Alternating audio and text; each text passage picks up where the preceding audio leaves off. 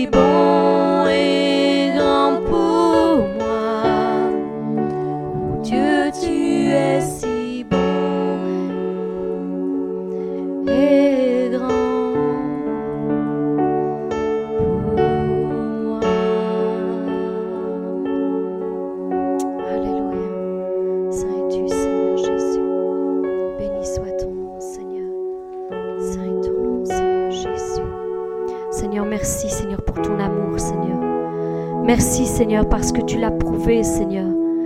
À la croix, Seigneur. Oui, Seigneur, tu l'as prouvé, Seigneur, à la croix, Seigneur. C'est là, Seigneur, que ton sang a été versé, Seigneur, pour chacun de nos péchés. Sur cette croix. Et nous voulons nous remémorer, Seigneur, de ce sacrifice d'amour que tu as fait, Seigneur, pour nous, Seigneur. Sur cette croix, Seigneur. Seigneur, tu nous aimes, Seigneur. Tu nous aimes d'un amour incroyable, Seigneur. Seigneur, merci pour ce sacrifice à la croix, Seigneur. Parce que là où tu as tout perdu, Seigneur, même le souffle de vie, Seigneur, nous, nous avons gagné, Seigneur. Nous avons gagné l'éternité avec toi, Seigneur. Nous avons gagné le pardon de nos péchés, Seigneur. Seigneur, nous avons gagné le pardon de nos iniquités, Seigneur. Nous avons gagné la guérison de toutes nos maladies, Seigneur. Seigneur, là où toi, tu as tout perdu, Seigneur. Où tu t'es dépouillé, Seigneur, jusqu'à perdre ton sang, Seigneur. Seigneur, tu as fait de nous des plus que vainqueurs, Seigneur. Et je te dis merci, Seigneur. Merci, Seigneur, pour cela, Seigneur. Jamais, Seigneur, nous ne voulons oublier, Seigneur, ce que tu as fait, Seigneur, pour nous, Seigneur. Seigneur, à cette croix, Seigneur. À cette croix, Seigneur. Et encore aujourd'hui, Seigneur, cette croix est devant nous, Seigneur. Et tu cherches, Seigneur.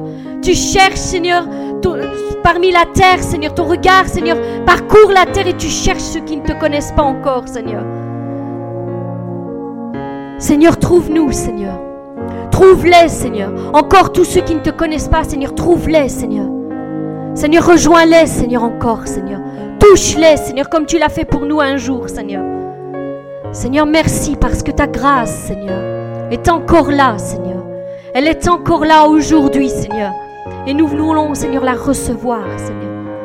Béni sois-tu, Seigneur. Béni soit ton nom, Jésus.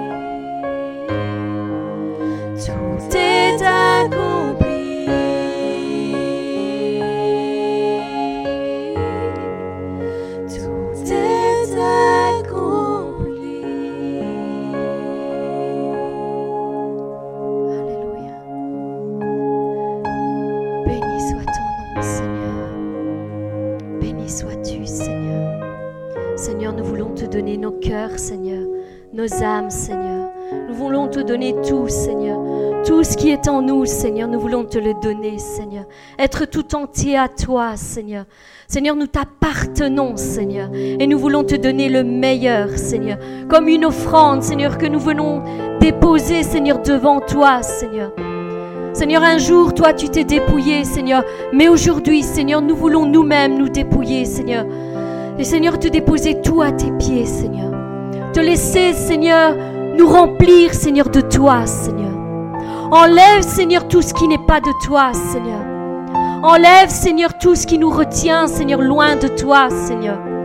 Enlève, Seigneur, tous nos manquements, Seigneur. Nos incapac- incapacités, Seigneur. Nos impossibilités, Seigneur.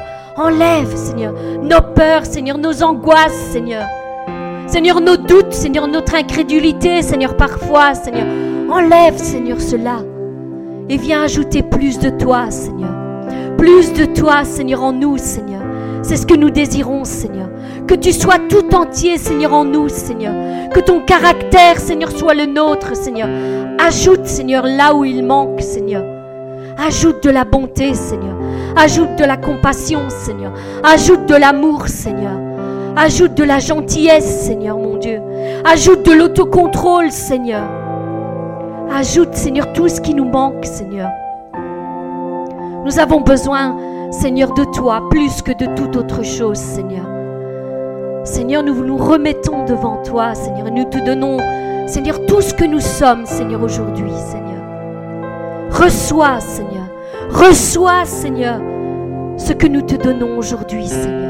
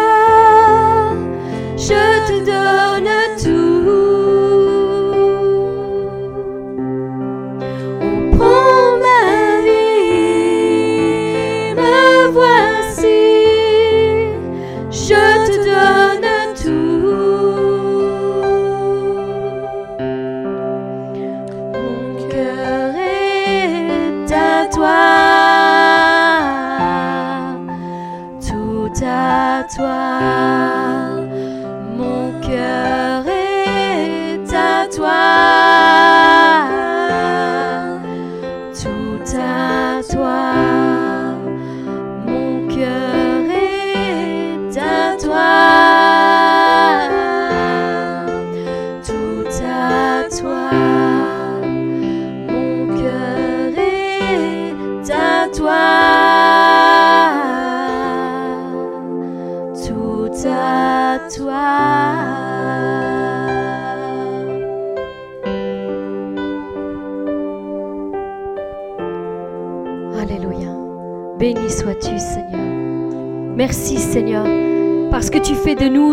Des gens, des fils et des filles plus que victorieux, Seigneur, en ton nom, Seigneur. Seigneur, tu dis, Seigneur, de Romains 8, 37, que nous sommes plus que vainqueurs en celui que qui nous a aimés. Plus que vainqueurs. Et le verset juste après, 8, 28, pardon, dit, nous savons du reste que en toute chose nous sommes plus que vainqueurs, que toute chose concourt au bien de ceux qui aiment Dieu, de ceux qui sont appelés selon son plan. Seigneur, merci Seigneur parce que tu fais de nous, Seigneur, des gens plus que vainqueurs, Seigneur. Oui Seigneur, plus que vainqueurs. Et Seigneur, cette puissance, nous l'expérimentons dans nos vies, en même temps que la fragilité des vases qui la contiennent. Nous sommes traqués et opprimés de tous côtés, et cependant jamais submergés par la peur, fréquemment désemparés, mais jamais découragés. Souvent, nous sommes perplexes et nous ne savons plus quel chemin prendre. Mais nous savons que nous ne sommes pas abandonnés. Nous connaissons peut-être l'angoisse et le dénuement parfois, mais nous ne sommes pas dans le désespoir. Seigneur, merci Seigneur, parce que jamais Seigneur tu nous abandonnes. Seigneur, jamais tu nous abandonnes, Seigneur. Tu es avec nous. Tu es avec nous, Seigneur. Tu es à nos côtés, Seigneur. Tu marches avec nous, Seigneur. D'ailleurs, tu t'appelles Emmanuel, Dieu avec nous. Seigneur, merci pour la victoire que tu nous donnes chaque jour, Seigneur. Merci parce que tu fais de nous des, Seigneur, des fils et des filles plus que vainqueurs. Oui, nous sommes plus que vainqueurs. Telle est notre devise dans cette Église, car la victoire nous a déjà été acquise. Plus que vainqueurs par celui qui nous a aimés. Plus que vainqueurs, car pressés de tous côtés, mais non écrasés par les difficultés. Plus que vainqueurs, car dans toutes nos détresses, nous avons été secourus.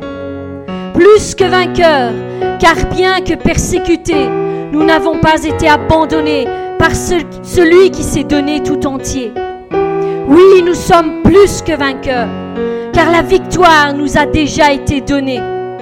Plus que vainqueurs par ce Fils bien-aimé qui s'est sacrifié. Nous sommes plus que vainqueurs, car son sang a été versé pour le pardon de nos péchés et la guérison de toutes nos maladies et infirmités. Nous sommes plus que vainqueurs, car lui-même a déjà vaincu le monde. Nous sommes plus que vainqueurs, car c'est lui qui vit en nous et à travers nous. Nous sommes plus que vainqueurs, car c'est sa force toute puissante qui agit en nous. Oui Seigneur, nous sommes plus que vainqueurs, car rien ne peut te résister. Plus que vainqueurs, car tout est possible à celui qui croit. Plus que vainqueurs, car par la foi, les rêves deviennent réalité. Plus que vainqueurs, et l'invisible peut se matérialiser. Plus que vainqueurs, car c'est dans tes mains que nous sommes gravés.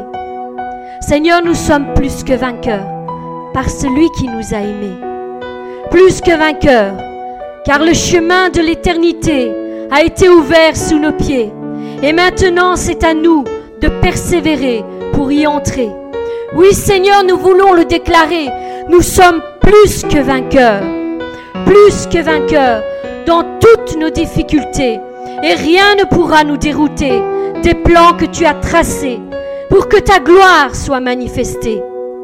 Nous sommes plus que vainqueurs. Plus que vainqueurs. Plus que vainqueurs. Dis-le dans ton cœur, nous sommes plus que vainqueurs. Confesse la victoire dès à présent. Confesse la victoire et non plus tes problèmes et tes difficultés. Acquiert une mentalité de gagnant et entre dans ta destinée, car Jésus-Christ a déjà tout payé. Alléluia. Seigneur, merci pour cette victoire que tu nous donnes. Merci parce que tu es le Dieu de victoire. Amen. Il est le Dieu de victoire. Et c'est lui qui habite en nous. C'est lui qui marche avec nous. Nous marchons non par la vue, mais par la foi. Merci Seigneur. Merci Seigneur. Louange à toi.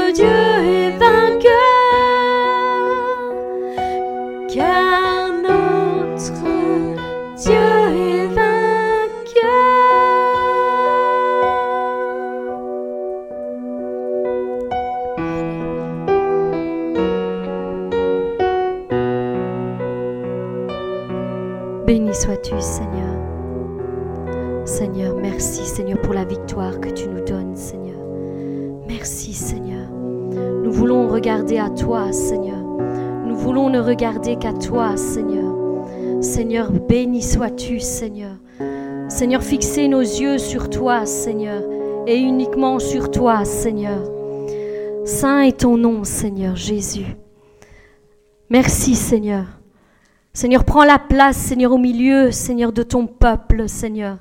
Prends la place qui te revient, Seigneur, encore au milieu de nous, Seigneur. Seigneur, merci, Seigneur, parce que, Seigneur, nous sommes, Seigneur, tout à toi, Seigneur. Nous sommes, Seigneur, avec toi, Seigneur. Béni sois-tu, Seigneur Jésus. Saint est ton nom, Père. Amen.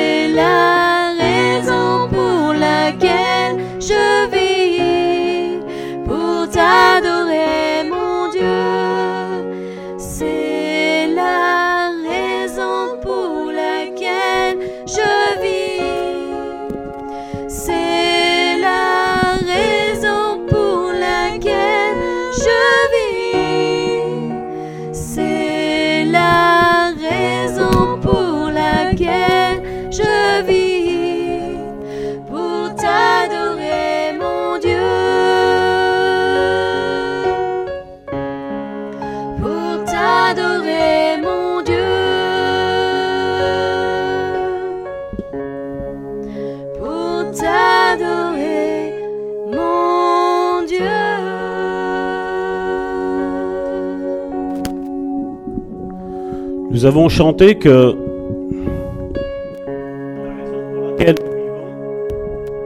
c'est pour t'adorer, ô Dieu. L'adoration, la reconnaissance pour qui Dieu est, la reconnaissance pour tout ce que Dieu a fait dans nos vies. Nous avons chanté aussi tantôt que nous marchions non par la vue, mais par la foi. Mais la foi a une de ses racines, c'est de ne pas comprendre les choses. Parce que Dieu nous a jamais demandé de comprendre les choses.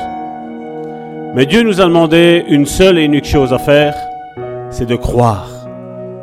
Croire que nous sommes sculptés dans sa main. Croire que, comme Karine l'a lu tantôt, tout concourt au bien de ceux qu'il a créés. Tout. Même les situations, même ce que nous voyons avec nos yeux, la réalité, nous allons le voir aujourd'hui, la réalité va nous faire dire non. Non à un rêve. Non à une vision. Mais la foi va te dire oui. Oui, crois en la vision. Crois en toutes les promesses que Dieu t'a faites. Que ce soit dans la parole de Dieu ou celle qui est pour ceux qui, ont cette vie intime avec Dieu, celle que Dieu t'a donnée dans le lieu secret. La raison pour laquelle toi et moi nous vivons, c'est pour adorer Dieu. La raison pour laquelle toi et moi nous avons été créés, c'est pour dire à ce monde qu'il y a une espérance. Alors que ce monde n'a plus d'espérance, nous, nous sommes là seuls à dire il y a une espérance. Il y en a une. L'agneau a été immolé, immolé pour chacun d'entre nous. Et tout concourra à notre bien. Je demandais à une de mes sœurs de prier pour le message. Nous te remercions déjà pour cet temps, Seigneur, nous avons pu euh, nous présenter devant ta face, Seigneur. Merci, Seigneur, parce que nous avons pu te louer, t'adorer, Seigneur. Nous, nous voulons disposer nos cœurs, Seigneur, pour la parole, Seigneur. Nous te remettons, Seigneur, notre pasteur entre tes mains, Seigneur, afin, afin que tu puisses vraiment, Seigneur, le guider, Seigneur, le diriger, Seigneur, dans toutes choses, Seigneur. Et Seigneur, même si, si son message a été préparé, Seigneur, toi, tu sais, Seigneur, ce, ce dont, euh, ce, ce dont tu veux dire à nos cœurs et à nos âmes, Seigneur. Et je te demande, je te dis merci pour tout. Jésus. Amen. Amen. Merci mes sœurs. Donc normalement nous devrions commencer à lire de nouveau encore une fois 1 roi 19, mais vous lirez tranquillement à la maison. Je crois que le texte, nous le comprenons. Nous, un résumé jusqu'à aujourd'hui, euh, ce que nous avons compris concernant Élie, c'est qu'une des causes qu'Élie est sombré est qu'il n'a pas détourné son regard du problème pour se tourner vers Dieu. Élie avait constamment ce problème devant ses yeux. Et en plus, nous l'avons vu que Élie, alors qu'il était un excellent homme de prière, un homme qui connaissait Dieu, la Bible nous dit qu'il était l'ami de Dieu, il marchait avec Dieu, la Bible nous dit aussi, mais on voit que dans ce moment-là, il n'a pas prié. Et je vais vous dire sincèrement, il a bien fait. Il a bien fait parce qu'il a été honnête. Parce que son cœur n'était pas à la prière. Pourtant, vous savez que je suis un homme qui va vous inciter à prier de plus en plus, à rechercher la face de Dieu. Hein. Mais combien aujourd'hui de personnes se présentent devant Dieu, élèvent une prière à Dieu, mais cette prière est juste pour dire de faire du bruit. C'est juste une prière pour dire, ben voilà, c'est la route de secours qui est dans la voiture. Je vais, je vais prier pour ce problème que j'ai. On voit qu'à travers les psaumes, David, quand il prie, il se lamente de Dieu. Ça, aujourd'hui, nous allons le voir euh, à plusieurs reprises. Nous allons voir un David, mais ce que j'aime en David, je vais peut-être déjà m'avancer, ce que j'aime en David, c'est que son cœur, comme Jésus l'a dit, comme Dieu l'a dit, son cœur était un cœur entier. Il était honnête. Et quand ça n'allait pas, il disait à Dieu. C'est des choses que, malheureusement, je crois que aujourd'hui, en 2018, dans notre monde évangélique, ça s'est perdu. Même quand on voit la réalité en face de nous, on dit non Seigneur, ça va, tout va bien. Et Dieu sait, et Dieu nous connaît mieux que nous-mêmes, que ça ne va pas. Alors la chose persiste dans nos vies afin que nous allions vers Dieu et nous disions, voilà, nos incompréhensions. Nous disions, Seigneur, je ne comprends pas qu'est-ce que tu es en train de faire là maintenant. Mais j'ai confiance. Mais j'ai confiance. Mais j'ai confiance. J'ai confiance. Comme je dis, avoir moi, moi je ramène tout le temps tout ma spiritualité à ce que je vis dans mon couple. Si je dis que j'ai confiance en ma femme, c'est que je n'ai aucun doute. N'est-ce pas? Et je crois que tout le monde va dire, si j'ai confiance en mon conjoint, ben, j'ai aucun doute vis-à-vis -vis de lui. Mais ce qui est bizarre, c'est que nous, nous disons que nous avons confiance, foi en Dieu, et vis-à-vis de lui, nous sommes pleins de doutes. Mais de la bouche, on confesse qu'on a, on a foi en Dieu. Hein? Mais comme il disait tantôt, Seigneur, prends tout, je te donne tout, je te donne mon cœur. Mais quand nous donnons notre cœur à Dieu, ce doute est inscrit là-dedans. C'est l'intérieur.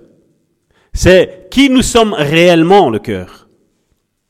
C'est, vrai qu'aujourd'hui, à cause que nous avons ce cœur, on l'a dessiné que c'est, un cœur, c'est, c'est ici, ça fait la circulation du sang, mais on dit voilà, dans le cœur, il n'y a rien. Mais quand la Bible parle de cœur, c'est de ton âme. Dans ton âme, c'est où ce qui a le siège de tous tes sentiments, de toutes tes émotions, de tous tes états d'âme. C'est tout ce que, par exemple, nous regardons avec les yeux une situation qui nous choque, qui nous fait mal. Et de la bouche, on dit non, ça va. Non, ça va, tout va bien. Dieu fait grâce. Vous savez, on a mis, on a mis notre, notre religiosité aujourd'hui en 2018, je crois qu'elle elle est au summum. Moi, j'ai refusé d'être ainsi parce que j'ai compris un petit peu ce que, ce que Jésus a voulu faire quand il est venu sur terre. Nous avions fait un message sur la repentance. Se détourner. Et on a vu que ce message, même s'il est vrai que le chrétien, que tout homme, que ce soit un païen qui va devenir chrétien, doit se détourner des péchés. Ça, c'est sûr et certain. Je crois en la sanctification. Mais tu ne peux pas avoir une sanctification si d'abord tu ne t'es pas repenti, sincèrement, de la religiosité de tous nos fétichismes. Nous allons voir aujourd'hui de, de tout ce qui est fétichiste. Vous savez les petites amulettes? Quand j'ai porté telle robe ou tel pantalon, ah ben j'ai une bonne nouvelle. Alors qu'est-ce qu'on fait? On remet le même pantalon, on remet la même jupe, on remet à la limite les mêmes boucles d'oreilles. C'est du fétichiste, ça. C'est tout ce que le, le monde païen, le monde qui se dit religieux païen, fait. Nous allons voir que le peuple d'Israël a réagi même comme ça. Et donc, comme je le disais tantôt, le problème que nous avons, nous, ici, en 2018, c'est que généralement, nous ne lisons plus que le Nouveau Testament. Mais le Nouveau Testament nous montre une facette de Dieu. Certains me diront, mais ça va, attends, attends, attends, attends, attends. La Bible nous dit, le Nouveau Testament nous dit que Jésus est l'image du Dieu invisible. Oui. Mais je voudrais dire, c'est bizarre que Jésus nous disait aussi que le Père était plus grand que lui. C'est bizarre qu'il y a tous des, des versets qui nous font comprendre que Jésus sur cette terre s'est dissocié du Père n'avait plus cette image du Père. Pourtant, il le disait. Et Jésus, si les, psychanalystes d'aujourd'hui, les psychiatres, les psychologues et tout ce qui s'ensuit, ils analyseraient ce que Jésus disait, ben, ils auraient dit, il est schizophrène. Parce que d'un côté, il se prend pour Dieu, et d'un autre côté, il se dissocie de Dieu. Et la même chose, on le voit avec David. Si on prend, regardez, Si on prend le psaume 40, verset 11,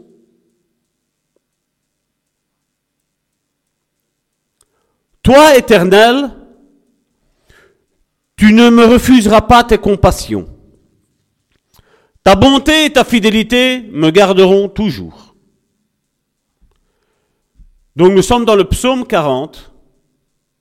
Et si vous allez compter du psaume 1 jusqu'au psaume 40 jusqu'à là, là c'est la 23e fois où David parle des bontés de Dieu, de sa bonté.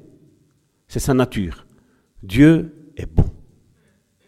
Mais regardez un petit peu ce qui, comme je dis, il faut analyser. Des fois, on lit la Bible juste pour dire de la lire, juste faire sa béa. Mais regardez qu'est-ce qu'il dit après. Donc ça, c'était le psaume 40, verset 11.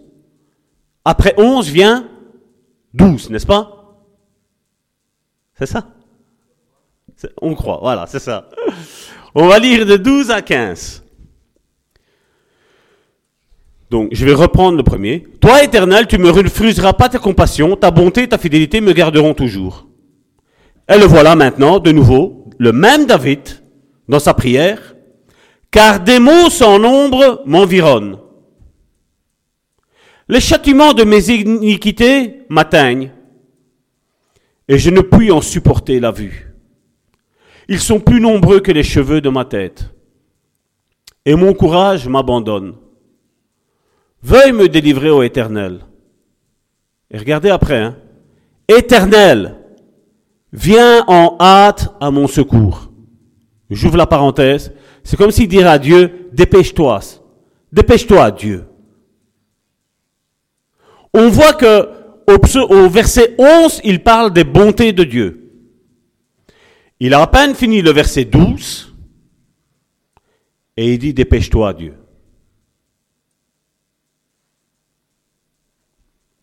Ça vous choque pas, vous?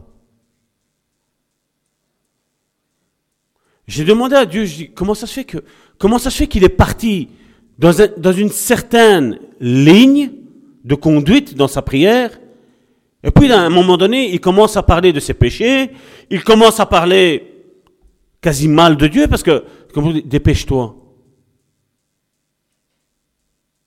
Quelqu'un ose dire à Dieu, dépêche-toi Mais lui, David a osé.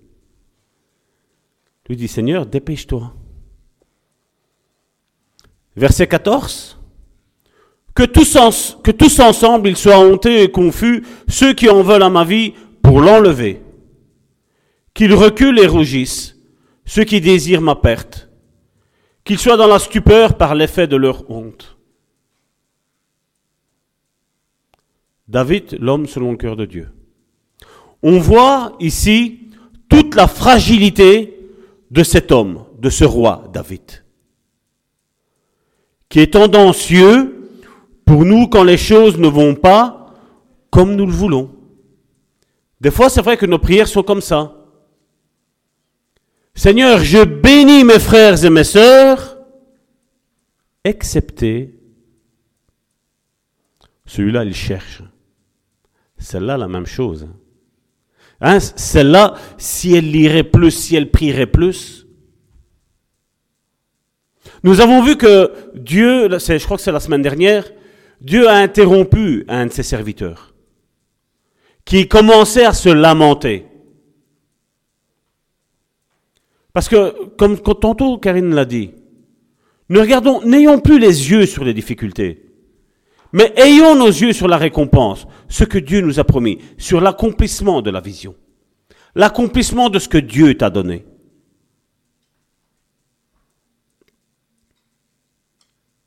Et puis regardez, donc nous avons fini au verset 15, le prochain c'est le 16, que tous ceux qui te cherchent soient dans l'allégresse et se réjouissent en toi. Il a rechamboulé sa prière. Que tous ceux qui aiment ton salut disent sans cesse, exalté soit l'Éternel. Moi, regardez, hein, David, le verset 17. Moi, je suis pauvre et indigent. Le roi d'Israël se dit pauvre et indigent. Vous voyez, quand on lit le texte comme ça, sans, sans dire de prêter attention, on se dit, ouais, c'est une, belle prière qu'il a fait. Et à la limite, on va le suivre. Mais on voit la fragilité. La fragilité de l'âme de David. Et comme je dis, moi aussi, je me suis identifié à ce que David faisait. J'ai ressassé dans ma tête certaines prières que j'ai faites. Et je me suis dit, ben, j'étais comme David. J'étais comme David. Moi, je suis pauvre et indigent, mais le Seigneur pense à moi. Tu es mon aide et mon libérateur. Mon Dieu, ne tarde pas.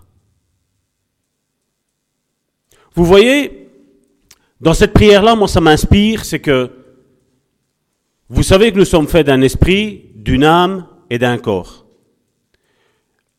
Dans, dans ça ici, on voit que David est dans le besoin. Il est dans la détresse. Il est dans l'angoisse. Il est dans la difficulté. Il est dans les problèmes. Il est comme toi et comme moi. Et donc, nous voyons que il commence sa prière, parce que voilà, il faut prier. Hein, et c'est comme nous faisons nous. Nous commençons à louer Dieu, à dire merci Seigneur parce que tu es grand, tu es le plus fort, tu es le plus beau, tu es le, tu es le Dieu de toute éternité. Et après, on arrive, après, après ce point qu'on a mis ça, parce que nous savons que c'est vrai que Dieu est comme ça. Et Dieu aime quand ses enfants lui disent. Mais Dieu aime moins ce qu'on va lui dire après. À la limite, il aurait mieux fait que toi. On ait dit ça, on ait dit Amen, Seigneur. Amen. Amen. Stop. J'arrête là. Et bien souvent, ben, je vous dis, je me suis retrouvé là-dedans. Nous avons commencé avec la lamentation. Seigneur, tu vois que. Seigneur, est-ce que tu ne vois pas que? Seigneur, jusqu'à quand?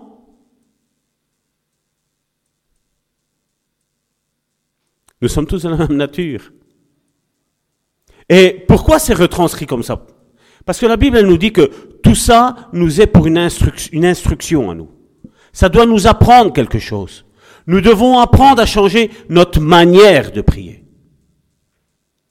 Parce que comme je dis, le découragement touche à tout le monde. Et c'est étonnant, nous, regardions encore avec ma femme ce matin, il n'y a que des pensées du jour qui arrivent de partout, c'est tout sur le découragement. Je crois que c'est la pensée de Dieu et c'est la pensée de Dieu de relever ses enfants. Dieu veut donner la solution et les clés pour relever chacun d'entre nous. Parce que comme je l'ai dit, même si aujourd'hui je pourrais dire, voilà, mais moi ça va tort, moi je suis bien. Mais la Bible, elle me- dit que celui qui est debout, qui prenne garde de ne pas tomber. Nous avons vu qu'après les plus grandes victoires, sont arrivés les plus grands échecs, lamentables échecs. Ils auraient pu, eux, éviter cela. Mais ce n'est pas arrivé. Parce que Dieu veut enseigner son peuple. Dieu veut parler à son peuple. Et ce que Dieu veut dire à son peuple, c'est de regarder à lui. Comme on l'a chanté, avoir les yeux fixés sur lui. Oui, maintenant, je crois en Église. Je crois que chaque frère et sœur est appelé à faire quelque chose au sein du corps de Christ. Ça, j'en suis persuadé à l'infini de pourcents. L'infini de pourcents. Mais comme je dis, si j'ai des problèmes, et si dès que le problème me tombe dessus, et je commence à raconter mes problèmes à ma femme, avant Dieu, je risque de faire mal à ma femme. La même chose, si avant d'aller raconter mes problèmes à Dieu, à me décharger sur Dieu, je risque de faire mal à quelqu'un. Parce que je vais vous dire quelque chose. Je ne sais pas si à vous ça vous est arrivé. Mais est-ce que quelqu'un est en vie ici? On est en vie. Donc je crois que ça vous est arrivé à vous aussi. Combien de fois que quand un problème te tombe dessus, on dit Seigneur, t'es où? Seigneur, pourquoi tu m'as pas tu m'as pas averti? Pourquoi Seigneur, n'est-ce pas? Mais si on s'adresse comme ça, c'est vrai que quelque part, c'est pas que je vous pousse à dire ça, hein, c'est pas ça. Je vais essayer de me comprendre, de, de me faire comprendre. Mais si ça me tombe, le problème me tombe dessus. Et puis je vais prendre ma femme. Et je ne sais pas qu'est-ce qui se passe. Bon, je vais mettre ma femme de côté, je vais prendre un frère ou une sœur. Parce que ma femme sait tout de moi, donc je ne peux pas euh, dire qu'elle ne, sait rien de moi. Mais je vais dire, je vais prendre un frère, je vais prendre une sœur. Et je vais commencer à douter de l'amour de Dieu. Et je vais commencer à dire à ce frère, ben, tu sais, écoute, je ne sais pas si réellement Dieu est amour. Mon frère, ma sœur, je ne sais pas si Dieu vraiment est bon. Et si ce frère ou cette sœur est en train de passer par des problèmes, est-ce que je suis en train de l'encourager? Là, moi, je suis en train de tomber, et elle, elle, elle était déjà basse, ou il était déjà bas, il est encore plus bas parce qu'il dit, ah ben, ça va, il y, en a, il y en a un qui me comprend. Dieu n'est pas bon. Mais si je vais au pied de Dieu, et je me décharge sur Dieu, et ça, je vous invite sincèrement à relire le livre de Job, et à regarder un petit peu sa vie, comment il a dit, Dieu était bon. Mais après, il y a un moment donné où c'est tendancieux, ce qu'il dit sur Dieu. Et moi, je ne suis pas d'accord avec ce que, ce que Job dit, parce que moi, bon, je ne vis pas ce qu'il lui a vécu. Job dit des méchancetés sur Dieu. Et puis, le topo, c'est que la Bible me dit que Dieu arrive et elle lui donne raison à Job. Et moi, je dis, mais non, Dieu. Mais non, Dieu, tu prends pas plaisir à faire du mal à tes enfants. Parce que lui, c'est ce qu'il dit. Tu prends plaisir à faire du mal à tes enfants. Et Dieu vient, vous imaginez, Dieu lui-même est concerné dans ça, il vient et dit, oui, tu as raison. Vous croyez, vous, ça? Moi, je n'y crois pas, ça. Mais Dieu m'a révélé, vous savez, c'est quoi? C'est que l'état d'âme de Job, Job l'a déversé devant Dieu. Voilà, Seigneur, ce que je pense de toi dans cette situation. Mais Dieu savait que son cœur était droit à Job. Et dans cette situation, il dit, je sais ce que tu dis est vrai. C'est ce que tu penses de moi. Mais je vais te faire voir que je suis bon. Et Dieu te fera voir qu'il est bon. Dieu te fera voir qu'il est rempli de compassion. Dieu te fera voir qu'il est rempli d'amour vis-à-vis de toi. Dieu te fera voir qu'il est, il est rempli de pardon pour toi. Dieu te fera voir que même si tu as l'impression que Dieu n'écoute pas tes prières, Dieu te fera voir que chaque larme que tu as versée ont été comptées devant lui. Quelqu'un a dit que nos larmes sont, sont prises dans un, dans un vase. Elles sont récoltées et Dieu les regarde chaque jour. Moi, quand j'ai entendu ça, j'ai dit, mais j'ai quel plaisir y a-t-il à prendre à regarder des larmes de quelqu'un qui a pleuré? Aucune. Parce que les larmes, ça te, ça te fait voir quoi? Ça te fait voir une souffrance, ça te fait voir une douleur, ça te fait voir du mépris, ça te fait voir une personne qui, qui, qui est là, qui est, qui est tétanisée par une peur, par une angoisse, par quelque chose. Dieu regarde et il dit voilà, c'est mon enfant qui a pleuré. Et Dieu sait que toi et moi, nous sommes fragiles. Il n'y a que l'orgueilleux qui dira non, moi, tout va bien. Moi, je suis fort en Christ. Moi, je suis une nouvelle créature en Christ. Mais quand le problème tombe dessus, aïe, qu'est-ce qui résiste? La Bible dit, au jour du malheur, qui résiste? Personne. Au jour du malheur. C'est facile de dire, Dieu est bon quand tout va bien. Mais quand Dieu ôte quelque chose de la vie, ça fait mal. Hein. le premier ressenti que nous avons quand Dieu ôte quelque chose de la vie, c'est Seigneur, tu m'aimes pas Seigneur, qu'est-ce que j'ai fait de mal? N'est-ce pas? Toi et moi, nous sommes des êtres humains. La Bible nous dit que nous sommes semblables à ces hommes, Abraham, Isaac, Jacob, Élie, Joseph. Nous sommes tous semblables. Nous différençons en rien de eux. Nous sommes tous en... Nous sommes des vases fragiles. D'ailleurs, il n'y a qu'à voir. Et des fois, c'est vrai qu'ici, en faisant l'étude, c'était vendredi, vendredi, non, hier, c'était hier, samedi. En continuant cette étude-là, j'ai dit, je vais aller voir un petit peu, j'ai été inspiré à aller voir un petit peu le livre de Lamentation un livre que je vous conseille que si vous êtes en dépression, n'allez pas le lire, hein, parce que ça va pas vous, ça va pas vous aider. Mais si c'est pour en tirer des choses, comme je dis, si c'est pour quelque chose que vous pensez et vous vous sentez inspiré d'aller, d'aller lire que, voilà, Dieu vous inspire, le Saint-Esprit vous inspire, allez lire, allez-y. Je ne veux pas m'opposer au Saint-Esprit. Mais regardez un petit peu comment, comment ce livre de lamentation commence? On va le mettre. Lamentation, chapitre 1, verset 1. Il y a déjà Joséphine qui rigole. Et quoi? Déjà, quand tu as lu ça, les deux premières lettres, et quoi? Le livre commence comme son titre le dit, il le dit si bien. Je crois que ça lui colle à la peau, à la peau, c'est les lamentations. Et quoi? Imagine que quelqu'un vient te voir, parce que comme je dis, ce sont des lamentations, mais n'oublions pas que ce sont des prières qu'ils ont fait. Vous imaginez que je viens vers vous et je te dis, et quoi? Même pas bonjour. Même pas Seigneur, tu es grand. Seigneur, tu es magnifique. Même pas ça. C'est et quoi? Vous imaginez un petit peu l'état d'âme de Jérémie? Et quoi? Et combien de fois nous disons ça à Dieu hein? Et quoi, Seigneur? Tu m'as oublié? Ça fait un an que cette situation-là dure. Ça fait deux ans que ça dure. Ça fait dix ans que ça dure. Vous imaginez Abraham, le père de la foi. Tu seras père d'une multitude.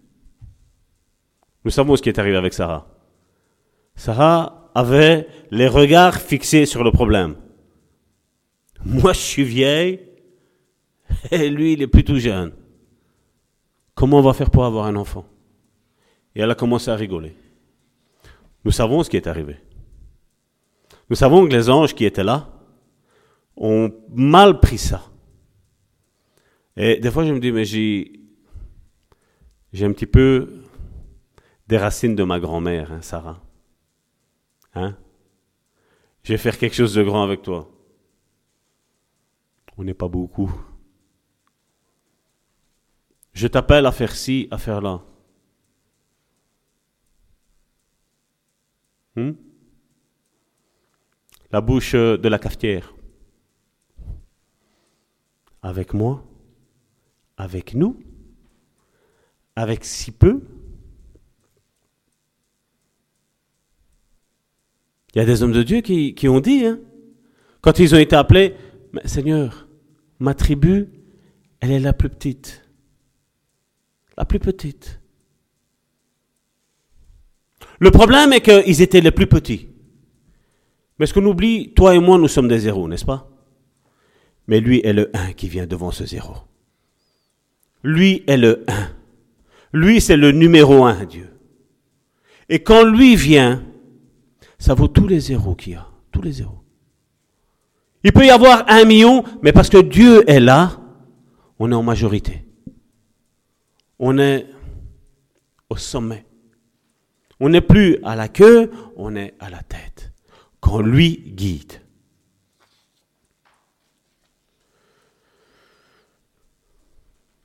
Donc comme je disais tantôt, je ne pousse pas à, à blasphémer, à calomnier Dieu, c'est pas ça.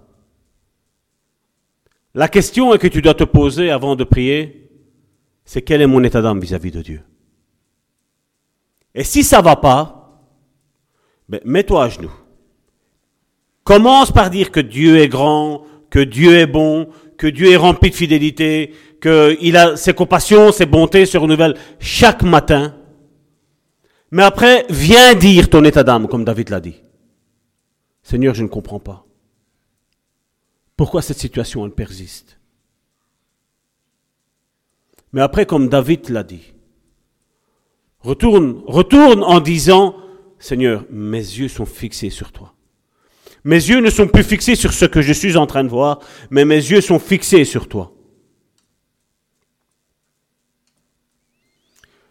Vous savez, euh, comme nous parlons de, ce domaine du découragement, de la dépression, du ras-le-bol, du burn-out. Il nous faut, comme, je dis toujours, c'est parler de tout ce qu'aujourd'hui nous avons comme moyen. Et un des moyens, c'est, les médecins ont mis ça, c'est que ceux qui peuvent te traiter tes maux intérieurs s'appellent des psychanalystes. Ou l'échelle en dessous, le psychiatre. Et vous allez voir, donc quand vous allez rentrer, tout d'abord il faut le payer. N'est-ce pas? Parce que bon, c'est leur boulot, il faut le payer. Mais après, vous allez voir que vous allez exposer leurs problèmes. Eux, sans connaître la personne avec qui vous avez le problème, d'après eux, ils ont une solution. C'est de pouvoir en parler. De pouvoir en parler, soit avec cette personne-là concernée directement, ou alors en commencer à en parler à votre entourage. À quelqu'un, à un ami, un ami de confiance. Et ça, c'est leur solution pour vous, vous en sortir de votre problème.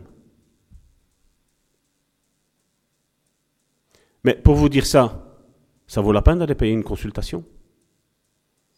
Parce que vous pensez qu'en rentrant là-dedans, le mal va être guéri, et après il va dire, mais voilà, maintenant non, tu vas, tu vas vers quelqu'un d'autre et tu vas lui expliquer. Ou alors, je vous dis ça parce que c'est ce que j'ai vu. Donc quand, quand je travaillais, que j'allais porter des personnes qui étaient atteintes psychiquement, j'ai vu des psychiatres, des psychanalystes, des psychologues, des neuropsychologues, j'ai vu, j'ai vu tant de choses. Et j'ai entendu tant de choses. Mais là où j'ai été une fois choqué, c'est que où une femme qui chaque fois était avec un homme, à chaque fois son, son problème était qu'elle buvait, elle sombrait dans la boisson. Et euh, à un moment donné, euh, la psychologue qui était là, je ne sais pas si elle était psychologue ou psychanalyste, je ne sais plus c'était dans quel domaine qu'elle travaillait. Elle me dit voilà, euh, elle regarde la, femme, elle lui dit ben moi pour moi vous êtes euh, vous êtes guéri, vous pouvez commencer à refaire votre vie. Et je regardais la, la psychanalyse, je dis mais je dis je dis mais madame, êtes-vous au courant que chaque fois qu'elle rencontre quelqu'un je dis, elles sont dans l'alcool? Et la patiente de confirmer, mais dire, parce que je connaissais son dossier, je connaissais ce qu'elle avait vécu. Je dis, êtes-vous conscient que chaque fois qu'elle rencontrait un homme, elle buvait, et non seulement elle buvait, mais ses deux enfants, elle les abandonnait? Et là, la femme, la psychanalyste, là, qui me dit, qui me regarde et qui me dit, mais qui ne fait pas ça aujourd'hui? J'avais les jambes coupées. Je dis, mais je vous l'avez aidé dans quoi? Le problème est qu'elle boit. Le problème est qu'elle abandonne, je veux dire, ses enfants.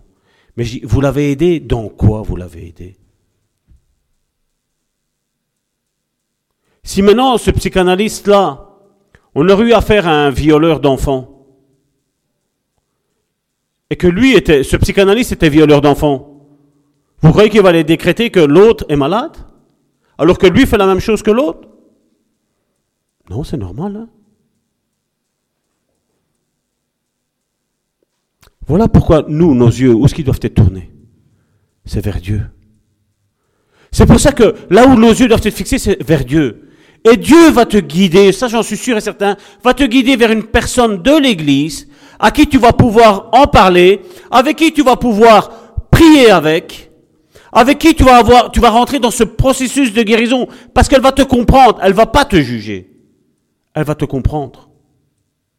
Mais la plus grosse, le, plus gros problème qu'il y a en toi, Dieu l'aura déjà guéri, déjà à ce moment-là. Le simple fait de demander de vouloir t'en sortir de ton angoisse, de ta détresse, de ton problème, Dieu va déjà le faire. Mais comme il a donné l'Église, Jésus est mort pour son Église, ben, le travail va être finalisé par les membres de l'Église.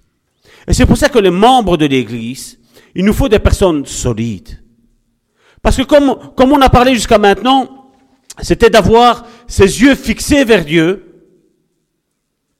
Mais comment nous ayons nos yeux fixés vers Dieu? Parce que tous nous disons avoir les yeux fixés sur Dieu. Et nous voyons ce que David disait.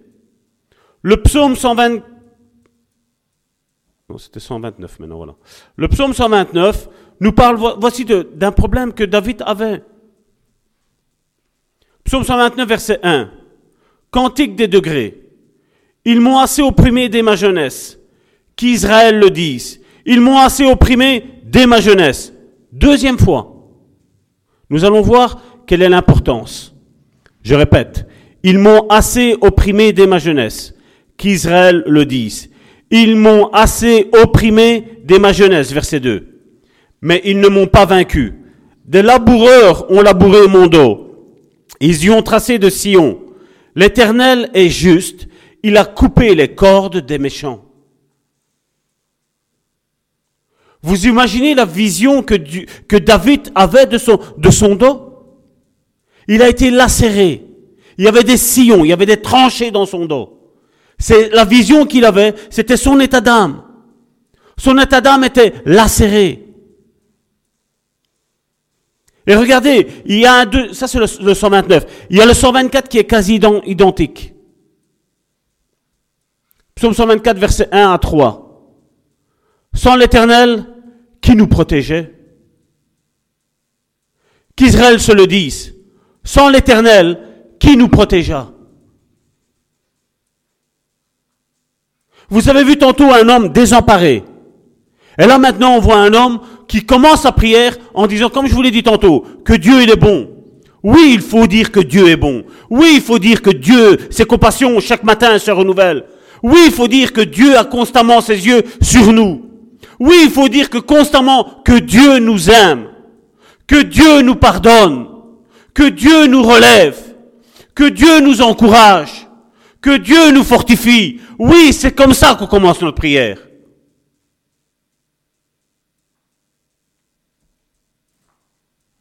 Sans l'Éternel qui nous protégeait, quand les hommes s'élevèrent contre nous, ils nous auraient engloutis tout vivants, quand leur colère s'enflamma contre nous. C'est la même chose entre le psaume 124 et le psaume 129, c'est la même chose qu'il veut dire. Mais sa solution maintenant n'est plus à commencer en disant religieusement Dieu est bon et intérieurement en étant détruit. Là, David a compris. Là, son âme est forte. Là, on voit que, comme je disais tantôt dans le psaume qu'on a lu tantôt, le premier, c'était le psaume, le psaume 40, nous voyons qu'il y avait un combat entre son esprit, son âme et son corps. L'âme, qu'est-ce qu'elle fait? Si tu es fort, elle va du côté de l'esprit. Et elle va prier selon l'esprit. Si tu es faible, elle va prier selon le corps. Elle va voir les côtés négatifs de Dieu. Comme je dis, ce n'est pas mal de dire à Dieu notre ressenti. Ce n'est pas mal de dire, comme je dis, je vous invite à le dire quand ça ne va pas. Ça va vous permettre de sortir d'un certain découragement. Parce que quand vous allez réellement dire ce que vous pensez de Dieu, et c'est ce que Jésus disait, Jésus disait ça aux pharisiens. Il fait, vous dites, mais vous ne faites pas. Vous mettez des fardeaux sur le peuple, mais vous, vous, ne bougez même pas le petit doigt. Vous dites que Dieu est bon. Vous dites qu'il faut s'aimer les uns les autres. Vous dites qu'il faut s'encourager les autres. Mais vous, vous êtes en train de les détruire. Vous êtes en train de détruire le peuple de Dieu. C'est ce qu'il disait. Vous courez le, monde entier pour faire un type comme vous. Un chrétien évangélique pentecôtiste. Une fois qu'il est devenu chrétien évangélique pentecôtiste, il est pire que vous. Pourquoi? Parce que les yeux ne sont plus fixés sur Dieu. Les yeux sont fixés sur les apparences. Il faut que je paraisse être fort, n'est-ce pas? Combien de fois on l'a dit ça? Il faut qu'on paraisse être fort, solide, inébranlable. Et en réalité, nous tous, nous sommes faibles. Nous tous. C'est de l'orgueil. C'est de l'orgueil qui est caché. Qu'y a-t-il de mal à dire voilà, ça ne va pas? L'ennemi, l'ennemi va venir te susurrer dans ton oreille. Ne le dis même pas à Dieu que ça ne va pas. Mais qui nous connaît mieux que nous-mêmes? Même moi, je ne me connais même pas, sincèrement. Me connais. Dieu me connaît mieux que moi-même. Dieu sait ce que j'ai besoin. Dieu sait quelles sont mes difficultés. Dieu sait quelles sont mes faiblesses. Et Dieu sait quelles sont mes qualités aussi. Et Dieu travaille avec l'un et avec l'autre. Et Dieu aujourd'hui te dit, je travaille avec tes qualités. Ne t'occupe pas de tes faiblesses. Tes faiblesses, je vais les guérir. En chemin. En chemin, je vais guérir tes faiblesses. La seule chose que nous, nous devons savoir, c'est que nous devons avoir les yeux fixés sur Dieu. Non plus sur le problème. Parce que quand nous avons les yeux fixés sur les problèmes, nous agissons comme les païens, comme les, gens qui ne connaissent pas Dieu. Jésus l'a dit. Jésus l'a dit. Ne demandez pas sans cesse les mêmes choses. Ce sont les païens qui, qui se tracassent de ces choses-là. Et Dieu, des fois, c'est vrai, il me regarde comme un païen. En train de dire, mais Seigneur, mais Seigneur, mais. Quand nous avons confiance en Dieu, comme nous l'avons, nous l'avons chanté tantôt, les circonstances de la vie ne sont que passagères. Les problèmes de la vie ne sont que passagers. Tôt ou tard, ils finiront. Parce que notre Dieu se lève. N'est-ce pas? Notre Dieu se lève. Et comme je le disais, il y avait ce problème. Donc ce premier point, c'était que le regard d'Élie devait changer. Le deuxième point, c'est que la qualité de notre regard doit changer vis-à-vis de notre situation et notre problème. Ce thème, va nous aider à avoir une saine attitude ou réaction dans nos difficultés. Je vais parler ici aujourd'hui de la reconnaissance, de la louange, de l'action de, grâce. Et pour démontrer ça, je vais vous donner un exemple. Un jour, une entreprise a envoyé dans un village un délégué commercial, un représentant. Elle a dit, voilà, tu sais que nous faisons des chaussures. Tu vas dans tel village et tu vas vendre des chaussures. Cet homme prend sa boîte de chaussures, ses, boîtes et tout ça, tout ce qu'il a comme vente, tous, les échantillons, il va dans ce village-là, il regarde les, gens dans, dans ce village, et il les voit tous pieds nus. L'homme est choqué. Le vendeur est choqué. Et il envoie un SMS à son directeur de département. Il dit, écoute, laissons tomber ce village ici, on fera rien de bon. Parce que les gens sont tous pieds nus. Et le voilà qui rentre dans son entreprise. Il, explique ça à son, directeur de, service. Et son directeur de service dit, ben, sans que l'autre personne ne sache, voilà, toi, viens dans mon bureau. Il vient dans son bureau, va dans cette ville-là et va voir un petit peu qu'est-ce qui se passe dans cette ville-là. Il faut vendre des chaussures. Cet homme, cet autre homme-là, lui prend ses chaussures, va là-bas, et quand il voit lui, il dit, waouh! Waouh! Ils n'ont pas de chaussures. Il envoie un SMS à son, à son directeur de service et il dit, ici, on va se faire du blé. Ici, le bénéfice va couler à flot. Parce que tous les gens qui y a ici, ils n'ont aucune paire de chaussures. Vous voyez, le problème était là. C'est que les gens n'avaient pas de chaussures. Mais il y avait un type, il avait la solution. Il vendait des chaussures. Mais pour un, lui, voilà. Non, inutile. Pour eux, les chaussures, c'est pas très important. Mais pour l'autre, c'est très important que j'ai des chaussures. Parce que sans moi, ils n'auront plus de cloche maintenant. Sans moi, ils n'auront plus la poussière qui va s'attacher à leurs chaussures, à leurs pieds. Vous voyez comment c'est le même problème, mais il y a deux perspectives différentes. Et c'est ce que je disais toujours, et je le dirai toujours, dans chaque problème, essayons de regarder les points positifs. Parce que si on arrive à changer notre perspective de voir le problème, ça va changer notre prière, mais ça va aussi changer notre relation avec Dieu. Et c'est pour ça que l'apôtre Paul, qu'est-ce qu'il disait? Quand je suis fort, je suis faible. Mais quand je suis faible, je suis fort. La solution, c'est quoi dans ça? Si quand il est fort, il est faible, et quand il est faible, il est fort, la solution est qu'il est fort. Parce que s'il a ses yeux fixés sur Dieu, il sera toujours le numéro un. On sera jamais derrière les autres. Et si nos yeux, comme je dis toujours, et si tu vois qu'il y a des personnes devant toi, c'est peut-être que tu dois aider la personne qui est juste devant toi ou peut-être la personne qui est juste derrière toi. Pour toi, après, doubler tout le monde. Tout est une question de perspective, de comment on voit les choses. Si tu commences à regarder comme ça, si tu commences à regarder les côtés positifs, comme ce vendeur, euh, ce vendeur de chaussures, j'imagine qu'il les a vus, il a dit, ça va, je vais pouvoir leur vendre des chaussures. Parce que s'ils auront des chaussures Un m'aurait dit, mais non, ça va, elles sont encore bonnes. C'était des hommes, hein, c'était pas des femmes, parce que je sais que les femmes, même que les chaussures sont bonnes, il nous en faut des autres, n'est-ce pas? Mais là, c'était des chaussures d'hommes qu'il avait. Et il regardait que les hommes. Et nous, les hommes, c'est quoi? Mais non, ça va, elles sont encore bonnes. Elles brillent pas, on va mettre du cirage. Ça brille pas, on va mettre un spray en silicone dessus pour que ça brille. On va les user jusqu'à la moelle, jusqu'à l'os. Dans le temps, on mettait même des steaks comme, euh, euh, semelle. Tellement c'était, voilà, il fallait, il fallait les user au maximum. Et si nous, dans, dans notre vie, nous arrivons à regarder comme ça, notre vie va changer. Charles Spurgeon a dit un jour, si une porte se trouve fermée, Dieu en ouvrira une autre. Et moi, Salvatore, je dis toujours, c'est si Dieu ferme une porte, Dieu va m'ouvrir un portail. Parce que Dieu veut le meilleur pour chacun d'entre nous. Nous avons parlé de reconnaissance et de louange, d'action de grâce. Il est vrai qu'aujourd'hui, le mot louange, c'est un mot qui peut donner comme une décharge électrique positive, tant une partie de l'Église de Jésus a réalisé combien elle, elle était négligée, la louange. Mais le problème est que maintenant, et même depuis un certain temps, elle est en train de bâtir un hôtel de louange idolâtré et divinisé. Aujourd'hui, comme je dis toujours, les évangéliques, c'est ce qu'ils disent.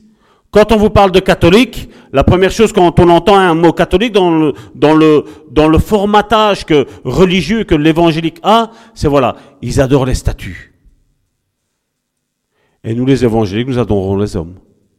Nous adorons la louange. Nous adorons le temple. Nous adorons, nous avons divinisé tout. Nous avons sacralisé tout. C'est pas mieux. Hein Je dirais même, c'est encore pire. C'est même pire. J'ai aussi entendu, même si je sais que la, la louange, comme je dis, la louange a un pouvoir réel de guérison. Ça, j'en suis persuadé. Mais comme je dis, c'est à des moments donnés. Pour certains, c'est voilà, c'est la louange qui guérit. C'est la louange qui relève. C'est la louange qui, encourage. C'est la louange qui... J'ai même entendu dire, ah, moi je viens à l'église juste parce que j'aime la louange.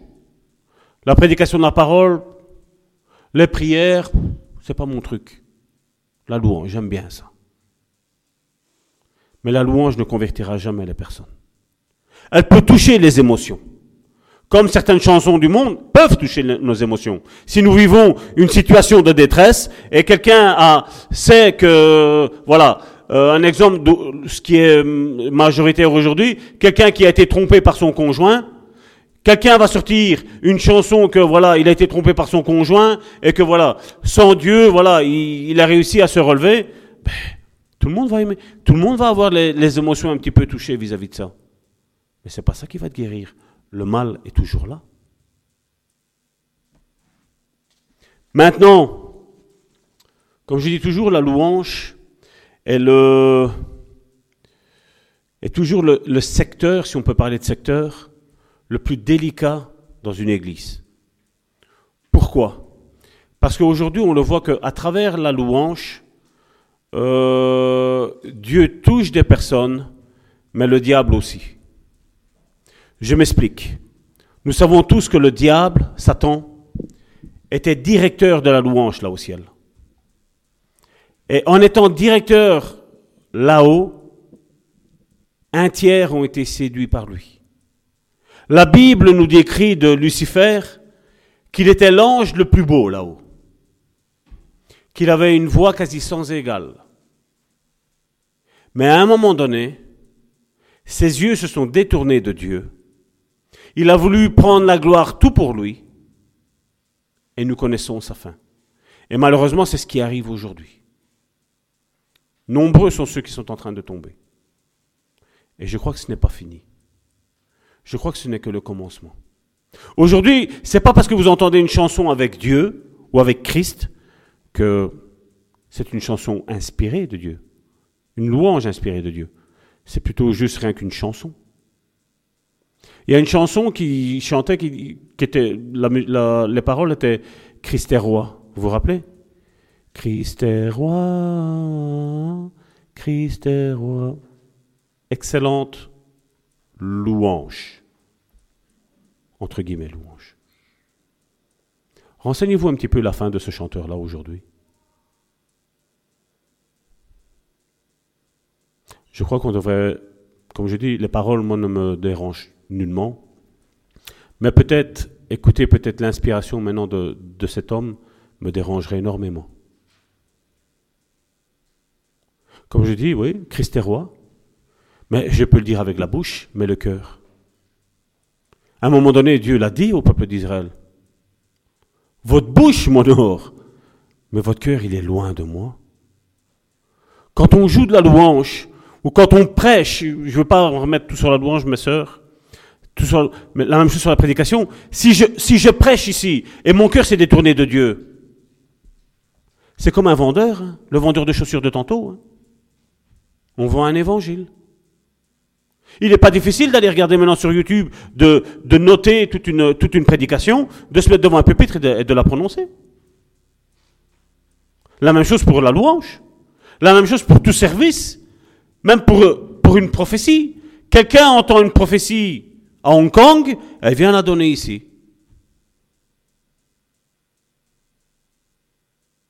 Mais la source, la source c'est quoi? C'est qui? C'est Dieu ou c'est l'ennemi de nos âmes? C'est ça qu'il faut regarder. C'est pour ça que des églises sont plongées où les ténèbres sont directement dedans. Vous le sentez dès que vous rentrez là, vous sentez qu'il y a une oppression. Mais il y a une pancarte, chrétien évangélique pentecôtiste. Vous avez un Dieu vous aime, Dieu est amour. Ouais. Ouais.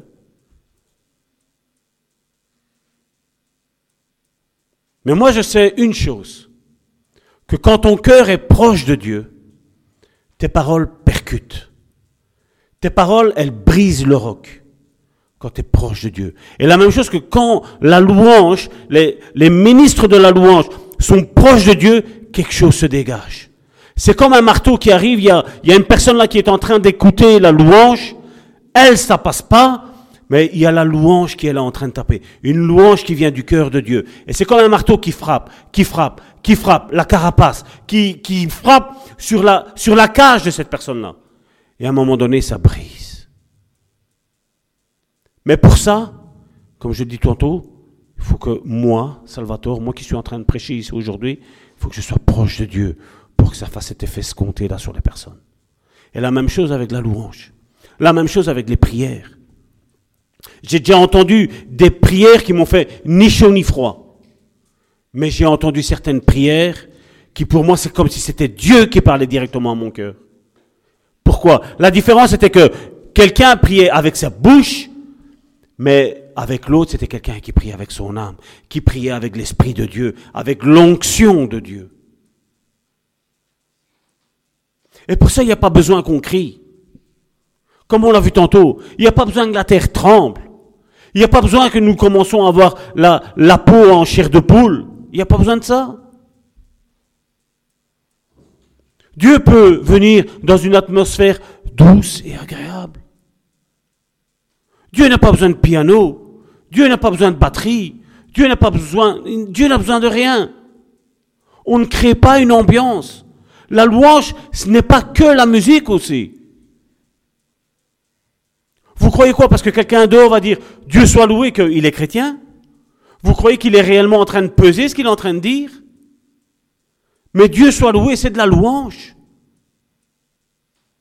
Quand tu dis merci Seigneur, c'est une louange que tu élèves à Dieu. C'est la reconnaissance. C'est que tu aimes ton Dieu. Tu aimes celui qui t'a créé. Vous savez, à un moment donné, tantôt, je parlais de, de, de fétichisme, là. Les fétiches. Je ne sais pas si, avec le bon, je ne sais pas comment c'est, mais bon. Ils avaient des fétiches. À un moment donné, vous savez, dans l'Ancien Testament, il y avait l'arche. L'arche symbolisait, je précise, symbolisait la présence de Dieu. À un moment donné, les Israélites sont en train de faire la guerre. Et ils sont en train de perdre. Alors quelqu'un dans le lot a dit, ah, l'arche, elle n'est pas au milieu de nous. On va ramener l'arche, on va la chercher, on va la ramener, on va la mettre là. Et avec l'arche, on va gagner. Résultat des courses, ils ont perdu. Pourquoi? Parce qu'à la place de dire l'arche, ils auraient dû dire on a besoin de Dieu au milieu de nous. Pas de l'arche. Ils ont divinisé ça. Ils ont sacralisé ça. Et Dieu, qu'est-ce qu'il dit? C'est pas bon. Ce n'est pas bon. C'est pour ça que, à un moment donné, nous avons Jérémie. Jérémie va parler d'une manière totalement différente. Jérémie, c'est pour ça qu'il n'a pas été plus euh, au milieu du peuple de Dieu. Ils l'ont pas aimé. Vous savez pourquoi? La simple et bonne raison? Parce que lui savait quel était le problème. Il était proche de Dieu. Et qu'est-ce qu'il disait? Qu'est-ce qu'il disait Jérémie? Nous allons le voir ici. Jérémie chapitre 7 verset 4. Ne vous livrez pas à des espérances trompeuses en disant c'est ici le temple de l'Éternel. Regardez ici. Ne vous livrez pas à des, espérances trompeuses en disant c'est ici le temple de l'Éternel. Le temple de l'Éternel, le temple de l'Éternel. Voilà qu'est-ce qu'il est en train de dire. Nous, on lit ça ici aujourd'hui, on ne comprend pas dans leur tête qu'est-ce qui se passe. Il faut juste euh, chaud. Faut juste le, le, retirer et le remettre. Il dit, c'est ici le temple de l'éternel, le temple de l'éternel, le temple de l'éternel. Il le dit trois fois, c'est le temple de l'éternel. Pourquoi? Nous, on ne le sait pas. On dit, pourquoi il ne l'a pas dit deux fois? Pourquoi il l'a dit plusieurs fois? Pourquoi avec une fois, ce n'est pas nécessaire? Et il le répète trois fois. Parce que dans la culture hébraïque, je vais, je vais abréger le message, comme ça on va, on va vite clôturer. Dans le peuple d'Israël, quand il le disait deux fois, c'est que c'était, on disait ça, c'était un superlatif absolu. Trois fois. Et deux fois, c'est juste un superlatif. C'est pour ça que Jésus, quand il s'est amené, qu'est-ce qu'il disait? En vérité, en vérité, je vous le dis. Il répétait deux fois en vérité. Pourquoi? Pour le dire, c'est un superlatif. C'est quelque chose de réel. Mais quand il était dit, comme ici Jérémie le disait, c'est ici le temple de l'éternel, le temple de l'éternel, le temple de l'éternel, c'est que le peuple d'Israël avait devant ses yeux le temple de Dieu. Et c'est comme s'il disait, voilà, Dieu est enfermé, il est, il est emprisonné dans le temple. Et de là, il ne bougera plus. Et eux, ils se faisaient cette idée-là. Et donc, ils faisaient tout et n'importe quoi. Et ils disaient, voilà, Dieu, de toute manière, il est dans le temple. Et nous, on fait ce qu'on veut. Et nous avons Jérémie qui dit, voilà, vous vous dites que c'est le temple de l'éternel, le temple de l'éternel, le temple de l'éternel, comme il était dit trois fois saint, donc c'est une vérité absolue. Il dit, mais voilà, qu'est-ce qui va se passer? Ce temple que vous voyez là, il va être complètement détruit. Et le peuple d'Israël a été choqué. Choqué de dire, mais c'est la présence de Dieu qui est là. Ils se sont fait tout un, tout un raisonnement en disant, Dieu est là, il ne va pas nous abandonner, Dieu. Parce qu'on l'a capturé. On a mis Dieu dans ce temple. Soyons un petit peu attentifs. Et comme je le disais tantôt, nous aujourd'hui, on s'est focalisé quand on parle de louange, voilà, c'est les instruments de musique. Mais ce n'est pas ça la louange. Ce n'est pas ça du tout. On a parlé de reconnaissance. Regardez un petit peu, qu'est-ce que la reconnaissance? On le voit avec l'apôtre Paul dans Philippiens chapitre 3 à partir du verset 4. Moi aussi, cependant, j'aurais sujet de mettre ma confiance en la chair. Si quelqu'un autre croit pouvoir se confier en la chair, je le puis bien davantage. Moi, circoncis le huitième jour, de la race d'Israël, de la tribu de Benjamin, hébreu né d'hébreu, quant à la loi, pharisien, quant aux ailes, persécuteur de l'Église, irréprochable à l'égard de la justice de la loi. Verset 7. Mais ces choses qui étaient pour moi des gains, je les ai regardées comme une perte à cause de Christ. Et même, je regarde toutes choses comme une perte, à cause de l'excellence de la connaissance de Jésus-Christ, mon Seigneur. Il dit pas notre Seigneur, mais là, il est dans un état, euh, l'apôtre Paul, où il dit, Jésus là, ce Jésus là, c'est mon Seigneur. Que toi aussi tu puisses dire dans tes difficultés, Jésus est mon Seigneur, pour lequel j'ai renoncé à tout, et je le regarde comme de la boue afin de gagner Christ, et d'être trouvé en lui, non avec ma justice, celle qui vient de la loi, mais avec celle qui s'obtient par la foi en Christ. Encore une fois, la confiance, les regards fixés sur Christ. La justice qui vient de Dieu par la foi, afin de connaître Christ et la puissance de sa résurrection et la communion de ses souffrances. La communion, ça veut dire quoi? Je suis en train de souffrir. Christ, je le sais, a souffert. Nous sommes en communion, lui et moi. Christ a souffert, moi je souffre, je suis en communion avec Christ. Parce que malheureusement, on nous a présenté un évangile, c'est viens au Seigneur Jésus et tout va être rose et violette. C'est le plus grand mensonge. C'est le plus grand hold-up que l'Église a fait. Parce que tu auras tout sauf du bien. Tu auras de la souffrance. En devenant conforme à lui dans sa mort, pour parvenir, si je le puis, à la résurrection d'entre les morts. Regardez, c'est l'apôtre Paul.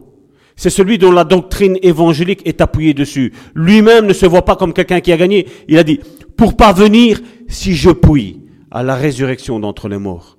Ce n'est pas que j'ai déjà remporté le prix ou que j'ai déjà atteint la perfection, mais je cours pour tâcher de le saisir, puisque moi aussi j'ai été saisi par Jésus-Christ.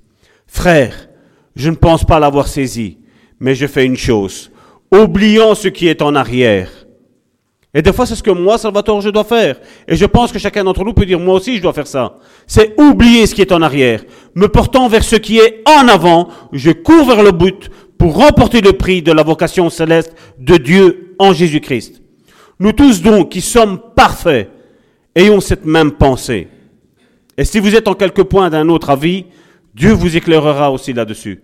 Seulement au point où nous sommes parvenus, parvenus, qu'est-ce qu'il est mis? Marchons tous d'un même pas. Marchez tous en avant. Marchons tous en avant vers la vision, vers les promesses que Dieu nous a données. Je ne sais pas quelle est la promesse que Dieu t'a faite. Mais une chose est certaine, si c'est Dieu qui l'a dit, c'est ce qui va arriver dans ta vie. Il n'y a rien d'autre qui pourra arriver. Même si la situation aujourd'hui te dit non, si Dieu t'a dit quelque chose, ce sera oui. Ce sera oui. Et pour clôturer ça, dans la difficulté, toi et moi, vous savez qu'est-ce qu'on doit dire? Loué soit Dieu. Loué soit Dieu. Parce qu'il nous a jugés dignes d'être peut-être persécutés. Et je sais que ça fait mal. Je suis bien passé pour vous le dire. Mais une chose est certaine. Devant moi, il y a la maison de l'Éternel. Il y a ses parvis. Devant moi, il y a son paradis. L'enfer est derrière. Regardez ce que Jésus nous a dit. Jean chapitre 10, verset 10. Il nous a donné la solution. Nous savons que c'est pas Dieu qui est le, l'auteur de nos problèmes, de nos souffrances. Le voleur ne vient que pour dérober, égorger et détruire. Le voleur, c'est le diable. Il ne vient que pour dérober, égorger et détruire. Et Jésus dit, et moi je suis venu afin que mes brebis aient la vie et qu'elles soient dans l'abondance. C'est ce que Dieu veut. Regardez Job, nous connaissons l'histoire de Job. Tantôt j'en ai parlé de Job. Il a vécu tout ce qu'il a vécu. Mais vous savez quand est-ce qu'il est sorti de sa souffrance? Quand il a loué Dieu. Et vous savez comment il a loué Dieu? Regardez, c'est le dernier verset. Aujourd'hui, j'ai pas fait trop tard. Job 19, verset 25. Ça, vous pouvez faire un poster en A5, euh, non, A3, une grande feuille, vous le mettez là, c'est Mais je sais que mon Rédempteur est vivant. Mais je sais. Il dit, voilà, j'ai vécu ce que j'ai vécu. J'ai dit des choses mauvaises vis-à-vis de Dieu. Mais je sais que mon Rédempteur est vivant. Celui qui t'a racheté est vivant. On l'a cloué sur une croix, mais le troisième jour, il a ressuscité. La Bible me l'atteste et il y a beaucoup de témoins qui l'ont vu. N'est-ce pas? Beaucoup de témoins l'ont vu. Et comme on l'a dit l'autre fois, pour nous être de nouveau, nous devons le voir. Nous devons demander à Dieu de voir Jésus. Nous devons le demander.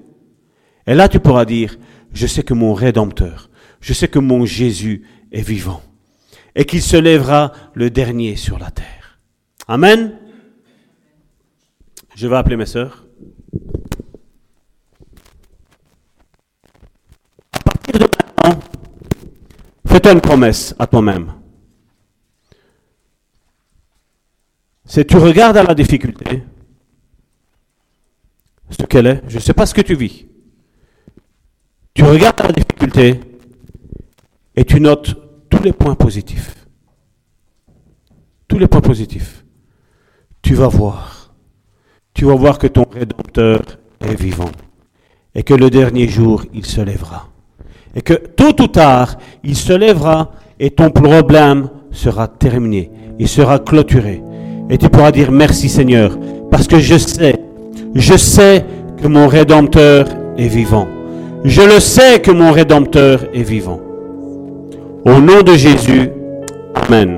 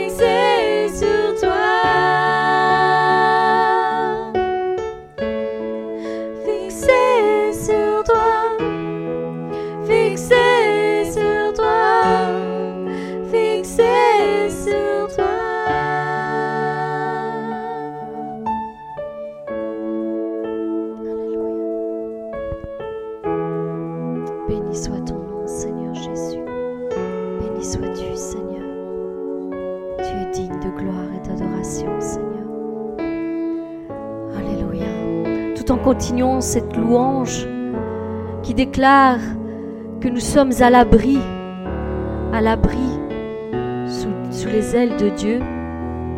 66.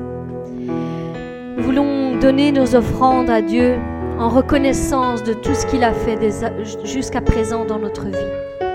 Et même si les océans se déchaînent, et bien, nous les passerons avec lui. Alléluia.